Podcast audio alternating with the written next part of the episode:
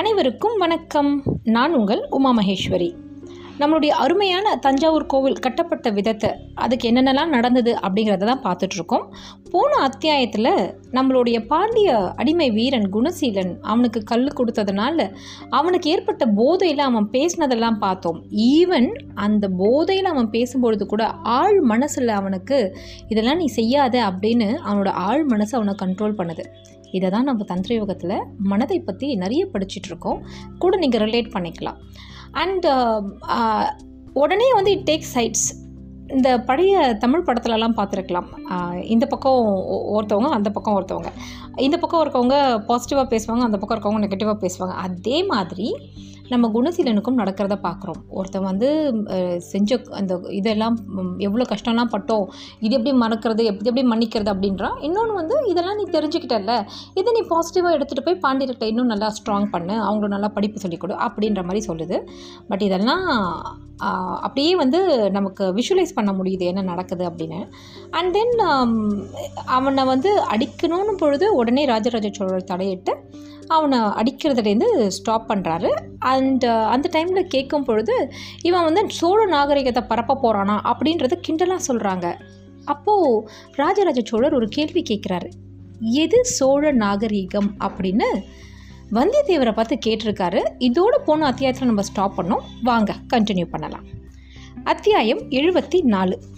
சோழ வீரர்கள் அமைதியாக இருந்தார்கள்.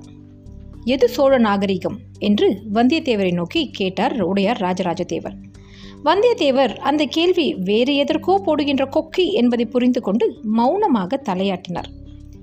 ஏன் யாரும் பதில் சொல்லாமல் இருக்கிறீர்கள்? உபதளபதி நீ சொல் எது சோழ நாகரிகம்? நன்கு உண்ணல் போர் செய்தல் என்று அந்த உபதளபதி ஆரம்பிக்கும் பொழுது கூட்டம் வாய்விட்டு சிரித்தது. அது இல்லை என்பது போல தலையாட்டியது. அக்கா நீங்கள் சொல்லுங்கள் எது சோழ நாகரிகம்? வேத வழி நிற்பதுதான் சோழ நாகரிகம். வேதம் என்ன சொல்கிறதோ அதுதான் சோழ நாகரிகம். அக்கா நான் இன்னொரு கேள்வி கேட்க வேண்டுமா? வேதம் என்ன சொல்கிறது என்று கேட்டால்தான் அதற்கு பிறகுதான் விளக்கம் தருவீர்களா? குந்தவி பிராட்டியார் ஏதோ பேச ஆரம்பித்த பொழுது உடையார் ஸ்ரீ ராஜராஜ தேவர் அவரை கை காட்டி பேசாதிருங்கள் என்று சைகை செய்தார். குணசிலரே உண்மை கேட்கிறேன். எது சோழ நாகரிகம்? எதை இங்கிருந்து எடுத்து போய் பாண்டிய தேசத்தில் தெளிக்க வேண்டும் என்று விரும்புகிறீர்கள்? ராஜராஜர் கேட்டார். சோழ தேசம் முழுவதும் நிரம்பிய இறையாண்மையை நான் எடுத்துக்கொண்டு போக வேண்டும் என்று நினைக்கிறேன். சோழ தேசம் ஒன்றுபட்ட ஒரு சைவ தேசமாக விளங்குகிறது. வைணவ தலங்கள் இருந்தாலும் சைவமே அதிகமாக இருக்கிறது. ஒரு நாகரிகம் மதத்தால் ஒன்றுபடுவது நல்லது. அது வெகு வேகமாக வளர்ச்சியடைய முடியும். மதத்தால் ஒரு தேசம் பிரிந்தால் அந்த பிரிவு உள்ளுக்குள்ளே மிகப்பெரிய கலவரத்தை ஏற்படுத்திவிடும். பாண்டிய தேசத்தில் வைணவ சம்பிரதாயங்களும் இருக்கின்றன. சைவ சம்பிரதாயங்களும் இருக்கின்றன. இது பாண்டிய தேசத்தின் பலவீனம். பாண்டிய தேசத்தின் தெற்கு பகுதியில் வைணவன் சம்பிரதாயம் நிரம்பி இருக்க அங்குள்ள வீரர்கள் மதுரைக்கு வந்தால் மீனாட்சி அம்மன் கோயிலுக்குள் நுழைவதே இல்லை. மீனாட்சி அம்மன் கோயிலில் நுழைகின்ற சைவர்கள் வைணவ தலங்களுக்கு போவதில்லை. பாண்டிய தேசம் அடிப்படையில் இரண்டாக பிளவுபட்டிருக்கிறது.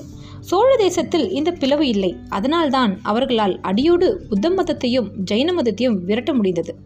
சைவ மதம் ஓங்காரமானது உத்வேகமானது வெறியானது.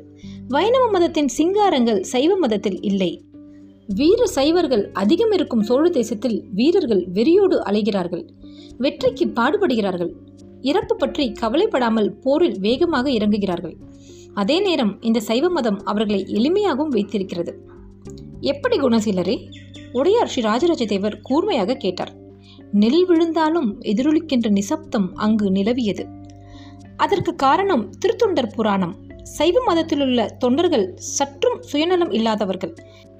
இந்த சுயநலம் இல்லாத சைவ மதத்திற்காக சிவனுக்காக உழைக்கின்ற கதைகள் இங்கு ஏராளம் இருக்கின்றன. உதாரணமாக தன் மகள் திருமணத்தில் தன் மகளுக்கு அழகாக தலைப்பின்னி தாழம்பூ வைத்து மலர் மாலைகளால் அலங்கரிக்கப்பட்ட கூந்தலை மழித்து எதிரே வந்து கேட்ட சிவனடியாருக்கு ஒரு சைவன் கொடுக்க முடியுமென்றால் இதைவிட உயர்ந்த ஒரு தியாகம் இருக்க முடியுமா? நீ எது கேட்டாலும் கொடுப்பீரோ என்று கேட்க தன் மனைவியை யாராவது வாரி வழங்க முடியுமா? தன் பிள்ளையை நறுக்கி வந்த சிவனடியாருக்காக கரியமுது செய்து படைக்க முடியுமா? அருகே உட்கார்ந்து தானும் உண்ணத்தான் முடியுமா? தன்னுடைய நண்பர் சிவலோகம் அடைகிறார் என்று கேட்டதும் அரசராக இருப்பவன் அரச போகத்தை அனுபவித்தவன் அரச பதவி தந்த வெற்றி மமதைகளை பரிபூர்ணமாக கொண்டவன் தன்னுடைய உடலை உகுத்து தானும் தன்னுடைய சிவனடியார் நண்பருக்கு பின்னே போகிறான் என்றால் இதைவிட உத்தமமான அரசன் இந்த தேசத்தில் இருக்க முடியுமா? அரசனுக்கே இந்த உலகத்தின் மீது பற்று இல்லையெனில் வேறு எவருக்கு இருக்கும்? இம்மாதிரி கதைகளை சிவனரி செல்வர்கள் இடையராத சோழ தேசத்தில் பரப்பி இந்த செல்வம் இந்த ஆளுமை இவையெல்லாம் நிலையற்றது என்று சொல்ல இவர்கள் தாமரை இலை தண்ணீராக இருந்து இது பற்றி பெரும் கோஷங்கள் ஏதுமில்லாமல் வெற்றி பெற்று வெற்றி பெற்றதை அனுபவிக்கிற பொழுதும் இறையாண்மையோடு இருக்கிறார்கள். இந்த இறையாண்மைதான் சோழ தேசத்தின் நாகரிகம். அப்பப்பா இரண்டு கைகளாலும் தன் முகத்தை குந்தவி பிராட்டியார் பொத்திக் கொண்டார். கைகளை எடுத்துவிட்டு குணசீலனை நோக்கி கைகூப்பி தலை வணங்கினார். வந்தியத்தேவரின் கண்கள் கலங்கியிருந்தன. முன்னேறி அந்த இளைஞன் தடையை தடவி வாழ்க என்று சொன்னார். உடையார் ஸ்ரீ ராஜராஜ தேவர் உறைந்து போயிருந்தார். அவர் கண்கள் சிவந்திருந்தன. உதடுகளில் லேசான நடுக்கம் இருந்தது. முகம் இடதும் வலதும் திரும்பி ஆடிற்று. கை கால்கள் பரபரத்தன.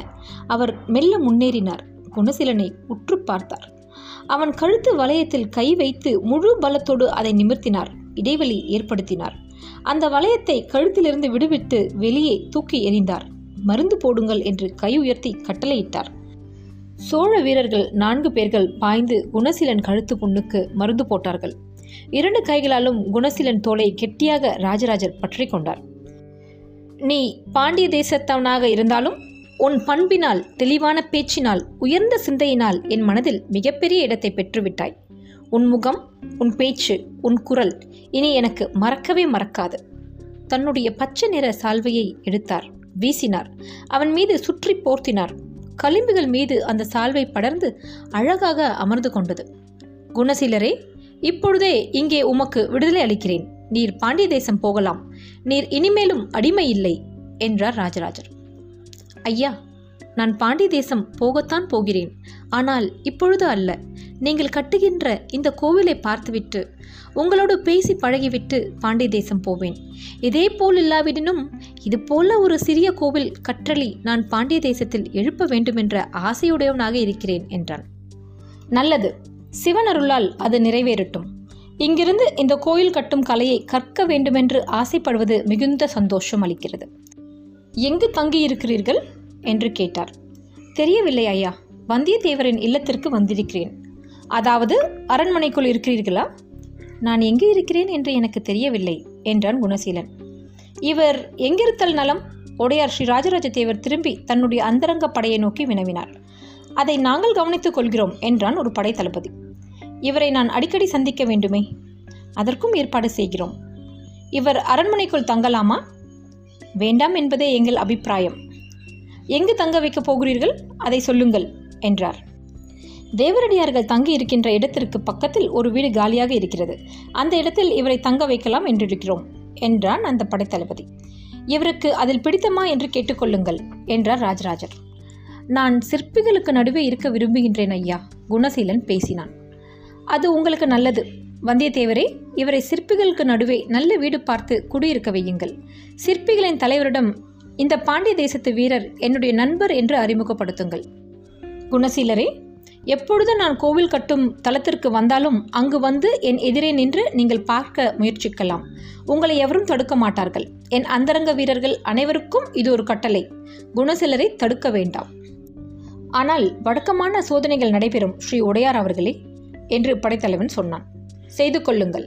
ராஜராஜர் அவர்களுக்கு அனுமதி கொடுத்தார். சில சமயம் ராஜராஜரின் அந்தரங்க ஒற்றர்கள் ராஜராஜரின் பேச்சை கேட்காமல் போவதும் உண்டு.